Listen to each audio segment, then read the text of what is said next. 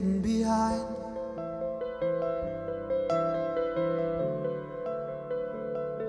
Our broken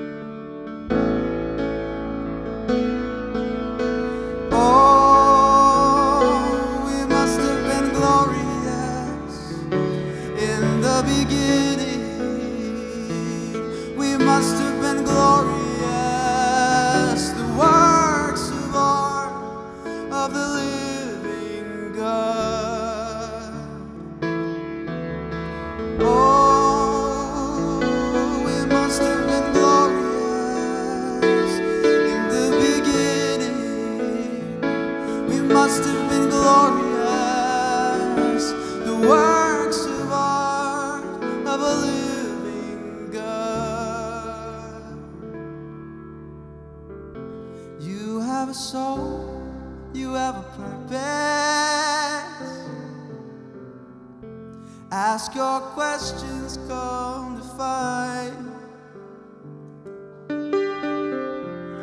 that if you take the time to look deep enough inside, you will see an image of God.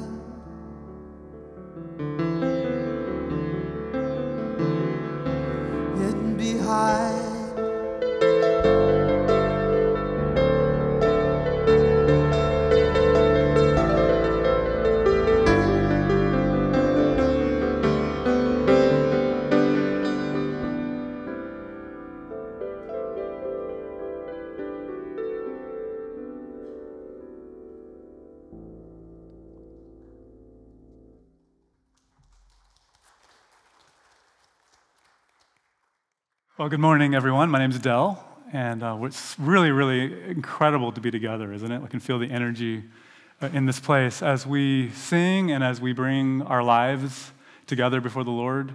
Um, and as Trevor was just singing in that song, there is a there's a depth to life, isn't there? There's a mystery, there's a beauty, um, there's there's questions that we all bring to our lives, um, and we go through so many different things through the course of a lifetime. So. Um, one of the questions that I had for you this morning is what has surprised you most about your life? Um, let's let that sink in for a minute and think about it. What has surprised you most about your life? You know, when I, um, when I was, when I was, I wanted to discuss it, but I, we don't have quite the time to do that. But, but uh, later we'll talk, all right? But when I was uh, when I was younger, I remember thinking that it would be so good to get older because uh, when you when when you got older, you would know all the answers. Uh, I, I, thought maybe the magical age was 18 or something, and then, then, it, then it was 21, or then it was, you know, and now, now, I'm, now I'm 50, and I've got more questions, right, than I've got answers. Um, I think one of the things that surprised me about my life is, is that somehow I thought life would be easier. Like, I, I knew it would be hard, but I didn't know it would be this hard, right? And so, um, you know, maybe you're like this guy. Um, yeah. Um, or maybe sometimes you feel like this, right? As an adult, like adulting is not for cowards, right? Um, as we go through all the different phases of our lives. We're going to begin a series uh, this week uh, called A New Way of Thinking About Our Lives. Um, and, it's, and it's framed around this idea that I thought life would be easier. And yet, uh, we have a revelation of God in the person of Jesus Christ and in the scriptures that actually brings uh, wisdom, that brings wisdom from God for life. Not life as we wish it would be, but life as it is. Um, and, you know, Jesus uh, who is the Son of God and the Savior of the world, also is the creator of life, and he knows how it works. And so we could say it this way that he is not only the Savior, but he's also the smartest person in the universe. Like he actually knows how life works, and when we engage him seriously in his way, we not only find the source of forgiveness and peace for our soul, but we also find, we also find purpose, as, the, as Trevor's saying, and we, we, find, we find a way of thriving. And so we need to pay attention carefully to Jesus. The, the, the, the thing that I'm going to talk about this week is a perspective, a way of seeing your life. You know, your life as it is, and, and finding forward momentum in it through perspective. You know, Jesus, you know, everywhere he went, um, did a lot of teaching, but he also asked a lot of questions. And so in, in Mark, one of the Gospels, um, this is a question that he repeated frequently to people. So he would go around telling people as he was dialoguing, and interacting with them, you know, if you have eyes to see or if you have ears to hear, um, make sure that you see and you hear. Uh, at one point, he would actually ask people, like he said, you, you know, do you have eyes, but actually fail uh, to see? Now, it's interesting because um, it brings to, it brings to mind this idea that as we're going through life with physical eyes and with physical ears, um, we don't always see clearly, or we don't, we don't always see in full, we see in part. Um, and it, it, it is kind of like, um, gives us pause, doesn't it, for a second, to, to consider that we could be going through life and the perspective that we actually have on it is missing something significant. That, that what the data that we're actually making our decisions on about reality may be incomplete. And so Jesus was coming to people of this day, and, and, as he comes to us now, and basically saying, Do you have eyes to see? What do your eyes see? And, and as, as you engage Jesus in his way, part of what he is teaching us is he is giving us lenses, he's giving us eyes to see life as it really is from God's perspective and also to be able to see from, from where we are how to, how to go into life actually with God in a, in a way that works and thrives. And so I would ask you this morning, you know, what has surprised you about your life, but also, also how do you see? Um, and I want to suggest to you this morning that actually one of the keys to a thriving life with God, the key is actually what you see. You know, someone has said that life is only a reflection of what we allow ourselves to see. And I think we could all probably look back in the rearview mirror of our life and realize that there were points when we thought we knew or we saw something in one particular way that we discovered later we were missing huge pieces, right? In parts. And we go, wow, how could I have missed that? How could I have, how could I have been so blind? Um, because, because of the lessons that we learn or the way that we now see something. Um, but I want to suggest to you that Jesus is coming to us inviting a certain kind of humility related to our perspective, that our, that our sight currently may be incomplete, right? And that we need, we need to see more. We need to allow ourselves to expand what we see. And I want to suggest to you that there are two basic questions this morning that every human person needs to ask about their vision of your one and precious life. Okay? And there are two ways of seeing. And the first question, the, course, the first question is this how, how do you see yourself? How do you see yourself? Fundamental question uh, of life. And I'm going to invite you to turn to the wisdom of Jesus in Luke chapter 18.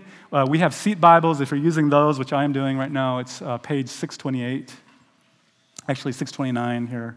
And I'm going to I'm going to read to you a story that Jesus told related to vision, about how we see ourselves. Okay? And I'm going to begin reading in verse 9 of Luke chapter 18. Then Jesus told the story to some who had great confidence. Verse 9, Luke chapter 18. In their own righteousness and scorned everyone else. Two men went to the temple to pray. One was a Pharisee, so if you know the biblical narrative, this was a religious teacher. One was a Pharisee, and the other was a despised tax collector. The Pharisee stood by himself and prayed this prayer I thank you, God, that I am not a sinner like everyone else. For I don't cheat, and I don't sin, and I don't commit adultery. I'm certainly not like that tax collector. I fast twice a week, and I give you a tenth of my income. But the tax collector stood at a distance and dared not even lift his eyes to heaven as he prayed. Instead, he beat his chest in sorrow, saying, Oh God, be merciful to me, for I am a sinner. Jesus then said, I tell you, this sinner, not the Pharisee, returned home justified before God. For those who exalt themselves will be humbled, and those who humble themselves will be exalted. And you can almost hear Jesus echo this refrain if you have eyes to see, then see. Now, what I, what I want to point out here to you is this. This is a story of two men and their vision of themselves. The Pharisee, if you'll notice, is focused the focus of his attention is entirely external to himself. He's looking around. He actually begins his prayer like this I am not like other people. And then he begins to, he begins to point out the tax collector and then all the other kinds of people uh, that, that in his mind uh, he was superior to or not like. And so this man's vision was focused externally, and therefore his perspective on circumstances and people in his life was framed from that vision. Do you see what I'm saying? He was basically saying, listen, whatever problems, whatever mysteries, whatever questions, whatever conclusions that I'm going to make about my life, they're certainly not my fault. They're, they're based in what everybody else is doing. Do you see this? Now, Jesus makes a comment on this man. He said, listen, he was, he was praying, he was actually using God language, but in this false basis for, for, for life, this false perspective, this way of seeing, he was actually limiting his growth trajectory in life. He was actually lowering himself. Because, think about this for a second.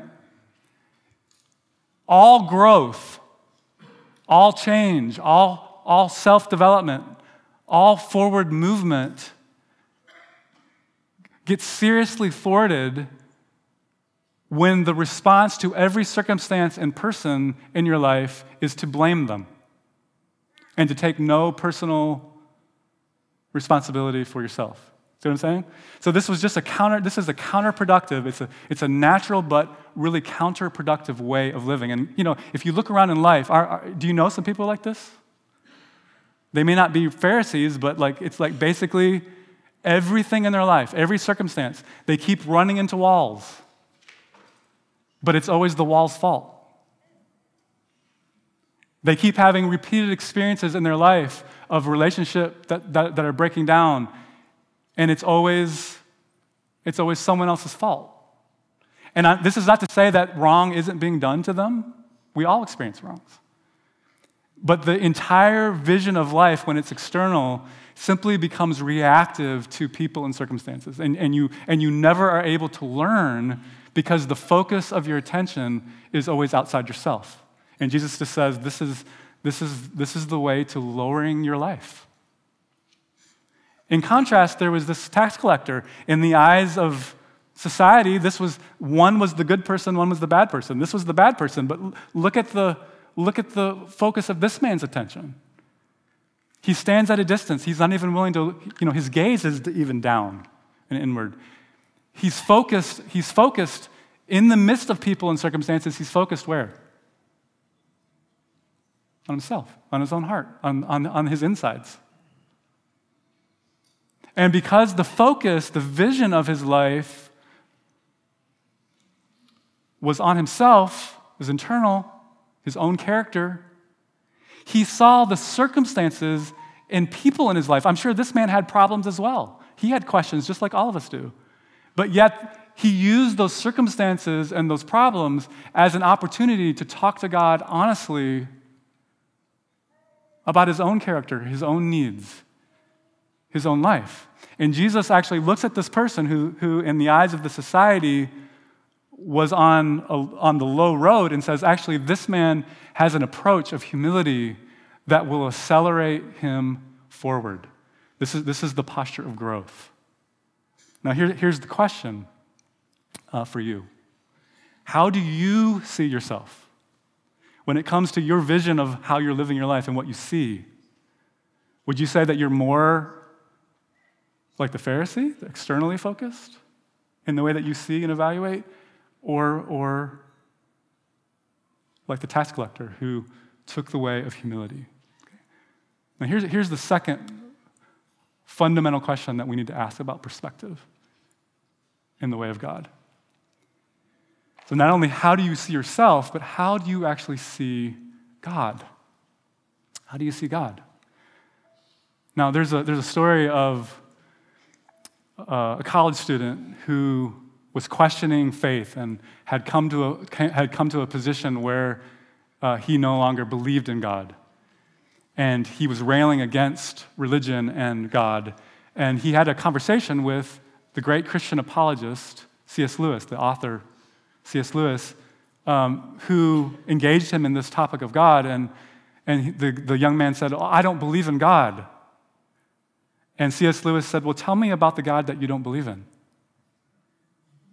And so this man began spewing about this and that about God.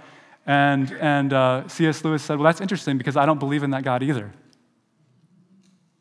Now, here, now here's, here's the point here Jesus was coming to people who thought that they knew a lot about God, um, and he was undermining, he was, he was reframing what God was like in his own person. He was saying, If you want to, if you want to know what God's like, you've got to, it, it's me. Like I, you know, I'm in his image, I bear his heart. So anything that you're going to say about my father has to be consistent with the life of Christ, right? So, so it's possible this morning that you have, you have major questions about God and where he's been in your life and, and your circumstances and with people. And it's possible that even that is an extension of your own limited vision. Follow what I'm saying? This is why it's such a fundamental question because it's not only do I have an accurate view of myself, but where is God? And that, what, is, what is he like? How does he see? Right? And there's a, there's a really interesting story. Um, again, turn with me quickly to Genesis 16. Um, again, that's page 10 okay, in your Bible. This is a story of a woman um, named, named Hagar. Now, i am going to accelerate this story for you. You can take a look at it later. It's in verses 1 through 14 for sake of time. But Hagar, again, was a woman on the low end of po- the power continuum in her society. She was, she was actually a slave. So she, had, she, was, she worked for a wealthy couple in the Bible named Abraham and Sarah. So she was Sarah's concubine or slave. Now, now Sarah, although Abraham was very rich, Sarah was, was barren and was childless, so Abraham and Sarah had no heir for their, for their, um, to continue their family line. And so as Abraham got older and Sarah got older, they turned to the custom of their day, which was that a wealthy woman like Sarah could actually bear a child that would be legally theirs through their slaves. So she actually brings Hagar, if you can imagine this, uh, to Abram to take as, a, take as a second wife, concubine, not the same status, but like, and basically to bear a child for Abraham and Sarah. This is horrible, right? This is a very horrible situation for this young woman. Um, and she ends up becoming pregnant with the son. There was great rejoicing. Uh, this, this son was named Ishmael. Um, and things were going great for a little while because it looked like the plan was working. And, and then this is what happened Sarah got pregnant. Okay, so the, the, the actual wife gets pregnant in the story and actually has a son. Now, this creates an immediate problem, right? Because now, now this usatory arrangement has become toxic because now there is an heir on the scene, and the two women begin to, to uh, Sarah begins to assert her dominance, essentially over Hagar. And so she begins actually, you know, Hagar was not was kind of nasty in this too, uh, but Sarah basically begins to abuse Hagar. Now, we're not, we're not told exactly what the nature of the abuse was, but it said that she was treated harshly. Um, you can use your imagination, right? I think this was verbal for sure, it was emotional for sure, it probably was physical. This was a bad situation. So Hagar was being mistreated. Abraham stands by and basically says to Sarah, It's your business, you know, like. And so, so Sarah has her will with Hagar. Things get so bad for Hagar the pain is so great that she, she eventually runs, probably for her life, certainly for her sense of well being. She's desolate, she's outcast, she's a slave in the middle of nowhere. Uh, she's, she's emotionally distraught. Sarah, Hagar, in every sense, believes that she is alone and unseen. Now, let me ask you a question Ever been there? You know, maybe not to this extremity, but ever been there in your life? Ever, ever been in situations where circumstances and people have systematically made you feel small? Ever been in situations where you feel alone, you feel mistreated, you feel misunderstood, you feel unseen?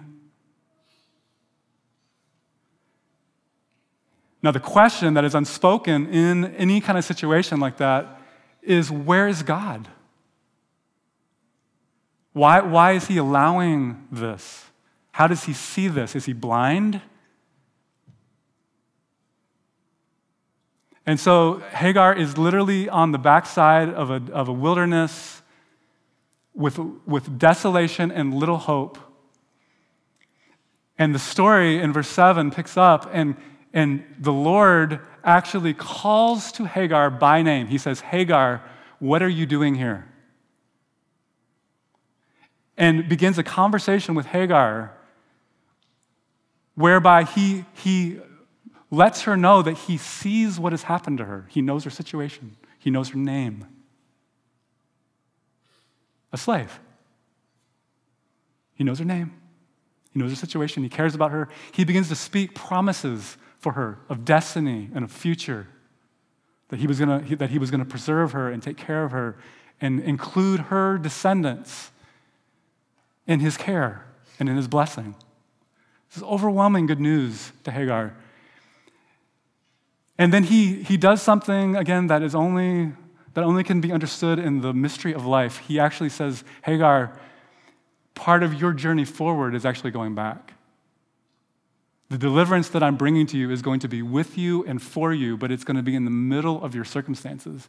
You've got to go back and deal with the situation, your actual life, head on, and I'm going to be with you.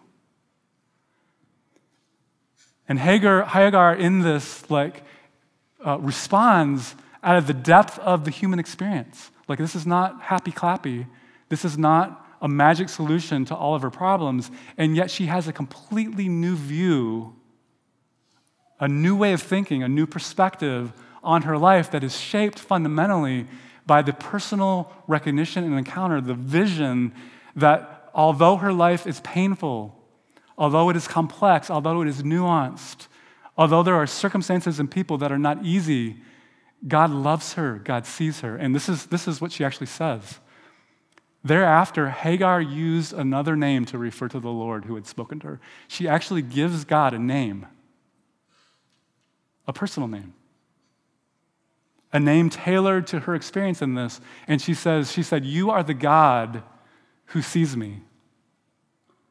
Have I truly seen the one who sees me? Let's go back to our question. How do you, how do you see God? What is your vision of God?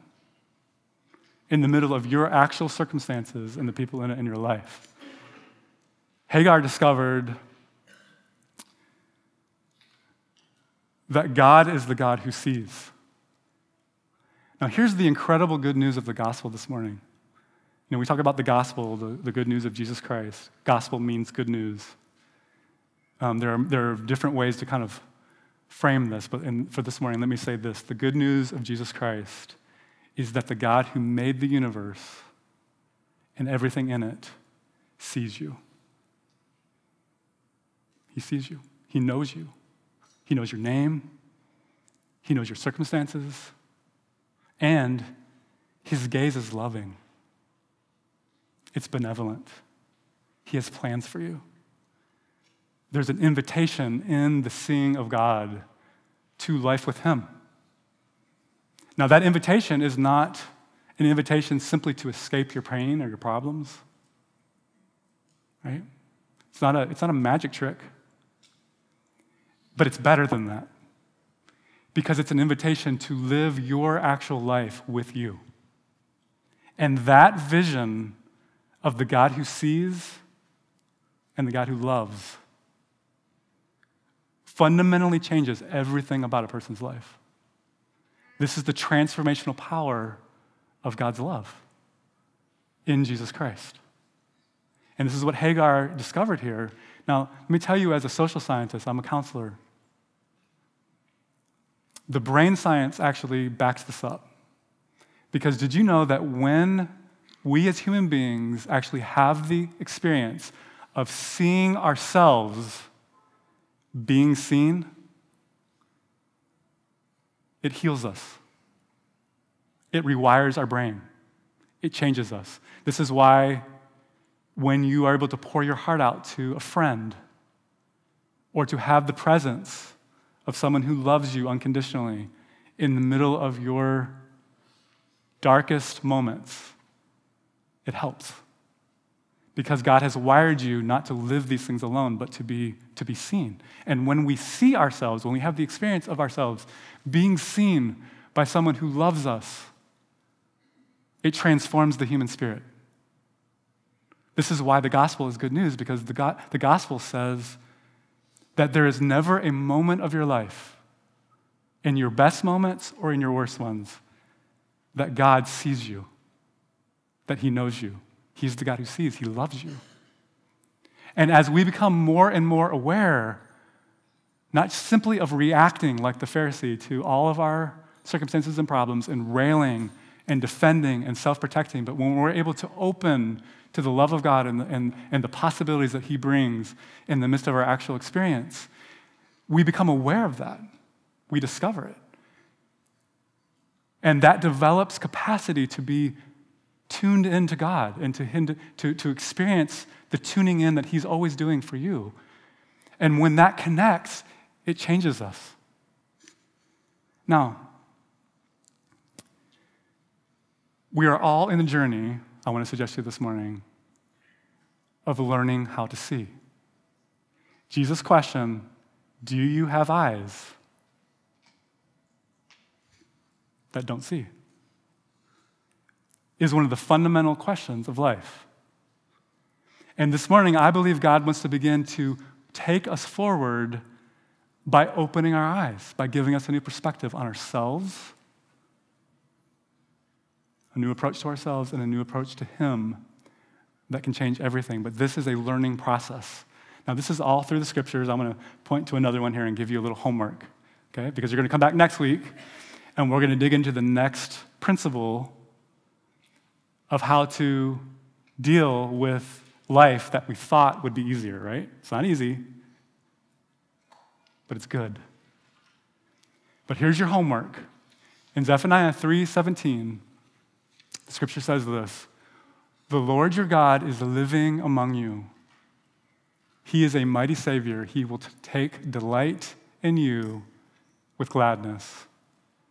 And with his love, he will calm your fears."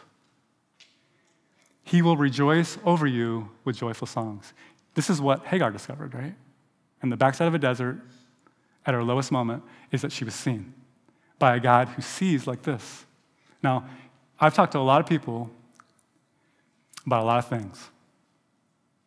But when I ask them, what kind of God do you believe in? This is not always the picture or the description that I get back. In fact, the question for you this morning is when you, when you think of God, do you reflexively think of a God who sees you like this? Who is living among you, he's with you, he's near? That he's a savior to you, that he takes delight in you with gladness, that his love is perfectly tailored for your fears? That he rejoices over you with actually with singing, that he sings songs over you. Uh, because we don't believe that yet fully, experientially, we miss the experience that Hagar had of seeing ourselves being seen by the one who sees. You follow what I'm saying? So, the practice this week, the transformational practice, is to take a minute. You'll probably want to do this by yourself because you might feel silly, but to quiet your heart before the Lord and to look at this text and to actually visualize God in these postures and behaviors over you. Hmm? Homework that's fun. Because this is, this is the truth of the way that the Lord sees you 24 7. This is, this is the way he sees. He's singing songs over you. He loves you. He's calming your fears. He's taking delight in you with gladness. And as you experience that kind of perspective over your life, I promise you, it will begin to change you. It will change you. It will give you courage and strength for your actual life. Let's take a minute and just uh, be in the Lord's presence together with this good news over us, and I'll pray for you, okay? Lord, sometimes the good news of what you're like seems too hard to even believe. Lord, we know our own stories so well. We know our disappointments, we know our failures, we know, we know our hurts. We know so well the detours and dead ends actually of our own choices and our lives. Lord, this morning there might even be some here who feel like their life is stuck in a cul de sac where they're just going around over and over in circles and the same scenery just keeps appearing outside the windows and it never seems to change. There may be some people here this morning who feel like Hagar did, like totally mistreated, abused by the people that should have loved them, completely unseen. So many today, Lord, lonely and marginalized, living in the midst of the American dream and yet finding so little hope. So when we come to news like this that you see so differently than the way that we see, that you look through eyes that are completely different, that the, that the God that we maybe see this morning is actually not the God who is when we actually come to texts like this that tell us that you are the God who sees with incredible love, incredible hope, who's this personal who knows our name. It's hard to believe. It's just hard to believe. But Lord, our hearts were made to be seen by you. And only in your love can we really flourish. And so I want to ask for my friends this morning that you would pour out your love on them, that you would hijack their view of you, that they would open, that you would open their eyes to your goodness, to, to, the, to your yearning for their destiny, for your invitation, even right now, to come forward with you. And Lord, I pray that we would be a church and a community that knows how to have honest conversations about life as it actually is with the God who actually is. And Lord, I pray that you would bring healing and hope, that you would unlock conversations and possibilities. Like Hagar on the backside of the desert, that you would give a whole new way of thinking in the coming weeks about life and its difficulties, but also its, its joy and its destiny. And I pray this in Jesus' name. Amen. Amen. Thank you for spending your morning here with us. Um, please know that here at the church, we want to be a resource for you. So if you, uh, if you have questions, if you have conversations, if you have needs, if you just want someone to listen and to pray over you, please contact the church office, uh, and one of us would love to do that. Go in peace. Have a great weekend.